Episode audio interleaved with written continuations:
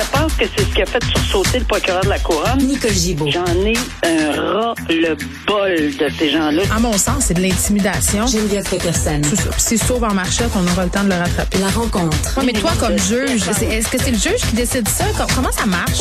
Oui, oui, oui, oui, oui, oui, oui, oui. C'est le juge. La rencontre Gibault-Peterson. Salut, Nicole.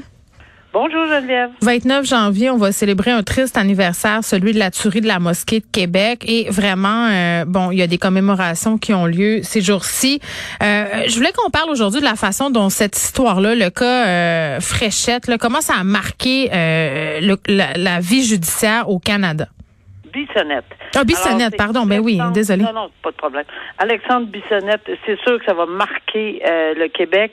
Et c'est un dossier, euh, ça va être un nom, euh, malheureusement, qu'on va retenir euh, pour toujours, euh, à cause évidemment des six morts, et je pense qu'il y a 19, une vingtaine, une quinzaine, une vingtaine de blessés. Ça, c'est sans compter les dommages collatéraux des enfants, des familles, etc., là, qui, qui, qui ont perdu leurs parents, leurs frères, leurs sœurs, etc. Donc, un drame épouvantable. Et oui, Alexandre Bissonnette a été mis en accusation. Euh, tournure des événements rapides, il a plaidé euh, coupable, mais c'est là que ça, ça, ça a commencé à avoir, euh, à prendre l'importance au niveau, ben, ça prend de l'importance, euh, euh, évidemment, mais au niveau judiciaire, euh, avec ses plaidoyers, parce que on a vu euh, qu'on réclamait, on a entendu des témoins pendant plusieurs heures euh, pour les dommages, évidemment, les témoins, les victimes, euh, et ça a été assez difficile. Même les parents, puis il faut jamais oublier, là, je, je fais une parenthèse, jamais il faut oublier les parents d'Alexandre Bissonnette parce que ces gens-là aussi ont été très affectés de toute la situation. C'est leur fils quand même. Euh, bon, alors euh, il y, a, il y a tellement de dommages collatéraux, c'est incroyable dans cette dans, dans cette histoire. La cour, euh, on a demandé au tribunal d'appliquer la fameuse clause de meurtre multiple pour au début demander 105 euh, six fois 25 ans consécutifs pour demander, euh, pour pas qu'ils puissent demander une libération conditionnelle. Finalement, c'est une peine de mort, là, déguisée en- entre guillemets, parce que mais c'est au code criminel. Donc, avant d'arriver jusque-là, il y a eu énormément de plaidoiries. Et là, pendant six heures de temps, on a assisté à la décision du juge Huot, je l'oublierai jamais, euh, la décision qui allait dans tous les sens à un moment donné, parce qu'on rapportait ça à la pièce, à la ligne. Euh, 25 ans, non 40, non 30. Ben, je, je, on n'avait pas la décision, donc c'était difficile de, de, de, de pouvoir y aller euh, à la pièce, là, à la ligne. Et finalement, pour avoir réécrit la loi, parce que le juge avait décidé de réécrire la loi, avait décidé de déclarer tout ça euh, inconstitutionnel, bon, Évidemment, la couronne est allée en appel. Alors, on fait l'étape 2, la couronne va en appel et la cour d'appel dans une décision cinglante. là. Ils n'ont pas manqué euh, d'être très directs à l'encontre de cette décision-là de 40 ans puis d'avoir réécrit la loi. C'est non. Alors, on est revenu à la case départ, départ et on a dit non. Pour nous, L'article en question, c'est, c'est, c'est, ça devrait revenir aux 25 ans minimum. On n'ajoute pas. C'est constitu- inconstitutionnel euh, de, de vouloir ajouter des blocs de 25 ans pour pouvoir demander une libération conditionnelle. Et la raison pour laquelle c'est terriblement important, c'est que cette décision-là est maintenant rendue devant la Cour suprême parce que c'est tout ce que le Canada attend. C'est une décision sur ce fameux article. Que ça soit d'un océan à l'autre, tous les juristes attendent cette décision pour savoir si oui ou non c'est constitutionnel ou non d'ajouter des blocs de 25 ans pour euh, pouvoir demander une libération conditionnelle pour un meurtre, deux meurtres, trois meurtres. Donc, évidemment, ça pourrait aller dans le cas de Toronto, par exemple.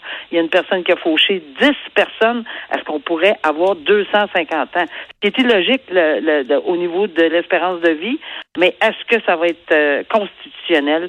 C'est ce que la Cour suprême va décider. Donc, ça va marquer pour beaucoup de raisons, humainement et juridiquement parlé. On entendra parler de ce dossier-là tout le temps. Cour suprême en mars 2022, je le précise. C'est ça.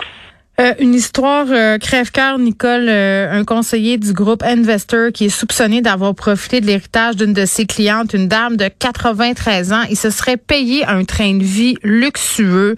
On parle de bateau, Nicole. On parle de maison. On parle de voyage. Vraiment, là, cet homme-là qui semblait s'approvisionner à même les fonds de madame et qui lui avait même dit tout récemment, là, écoute, t'as plus d'argent, euh, tu dois t'en aller dans un CHSLD public. La dame en question qui habitait dans une résidence privée, euh, une histoire d'abus de confiance terrible. Oui, puis c'est grâce à, l'AMF l'autorité des marchés financiers hum. ont ce pouvoir d'enquête, un peu comme une commission d'enquête avec des puis ils vont scruter à la loupe là. Ici là, en partant, là, ça a sonné l'alarme là, parce qu'elle avait eu une succession de son mari apparemment autour d'un million. Alors c'était ridicule de penser qu'elle ne pouvait plus euh, se, loger dans une résidence parce que elle, c'est clair qu'elle avait les moyens de se loger au ailleurs que dans un CHSLD. Hum. Et, c'était prévu pour ça. Mais là, en, en, scrutant à la loupe par les par les enquêteurs de l'AMF, euh, bon, ils se sont présentés devant le tribunal, évidemment, des marchés de tribunal des marchés financiers. Et le tribunal euh, a, le 30 décembre, rendu une décision. Le tribunal des marchés financiers a dit, garde, on va ordonner, là, il y a des blocages. On va bloquer tout ça, les transactions, tout ce qu'on peut, là, parce que là, il y avait l'acquisition d'un VR, 93 ans. Euh, il y avait l'acquisition d'un yacht, il y avait ci, il y avait ça. Peut-être que ça, on soulevait que ça, ça lui hmm. changeait les idées. Mais tout ça, c'est tout au nom euh, de ce monsieur euh, Roger Tremblay, conseiller financier pour le groupe Investor. Et, et, et c'est dans ce cadre-là qu'il euh, y a une décision de blocage, d'arrêter de faire des transactions pour ce pour le cette dame-là. Mm-hmm. Et on a également dit bon, euh, on va lui retirer euh, parce qu'il est conseiller financier, on lui retire les droits d'accès au dossier de cette dame-là. Mais il est en appel et une décision serait rendue apparemment aujourd'hui. Alors, je ne sais pas ce qui va arriver aujourd'hui, mais il est en appel de cette décision-là du tribunal des marchés financiers pour lui retirer tous ces droits-là. Euh, et on verra ce que ça va donner par la suite. Hmm. Oui, on va revenir, euh, Nicole, sur le dossier de l'enlèvement du fils de la fondatrice des restaurants Cora. Il y a des développements dans cette affaire. Oui, les développements, ben c'est ça va ça va quand même relativement bien là cette semaine. Donc on a terminé le procès, ça c'est clair, le procès devant jury. C'est pour ça qu'il faut toujours être prudent. Euh, pour le moment, on est il y a eu une quarantaine. Ce qui est important de savoir, c'est qu'il y a une quarantaine de témoins et la théorie, les deux théories ont été présentées. Théorie de la couronne, théorie de la défense aujourd'hui, c'est-à-dire dans les plaidoiries, beaucoup plus, là, pas les théories, mais les plaidoiries, et c'est diamétralement opposé. Alors, ce que la couronne a soumis, c'est que c'est un enlèvement, même et, séquestration, mm-hmm. avec des preuves circonstancielles, pas de preuves directes, on n'a pas d'ADN, on n'a pas de ci, on n'a pas de ça, puis d'emblée, c'est ce que la couronne a annoncé. Mais j'ai, ce qui était intéressant, c'est qu'on a dit, écoutez, c'est pas parce qu'on regarde un casse-tête qui manque une pièce ou deux qu'on peut pas voir ce que ça, le portrait de ce casse-tête-là? Alors, c'est un peu en entrée de jeu en voulant dire, euh, tu sais, c'est ça, là, il peut peut-être manquer des choses, mais vous voyez le portrait. De l'autre côté, aujourd'hui, en défense, c'est catégorique, c'est tout orchestré. Euh, c'est pas quelque chose qui, c'est pas l'accusé qui est responsable de tout ceci, mais on aurait inventé pour des raisons X, là, financières et, autres, euh, ce, cet enlèvement-là.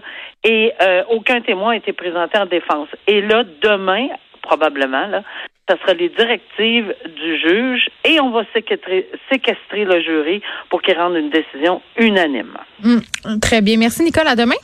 À demain. Au revoir.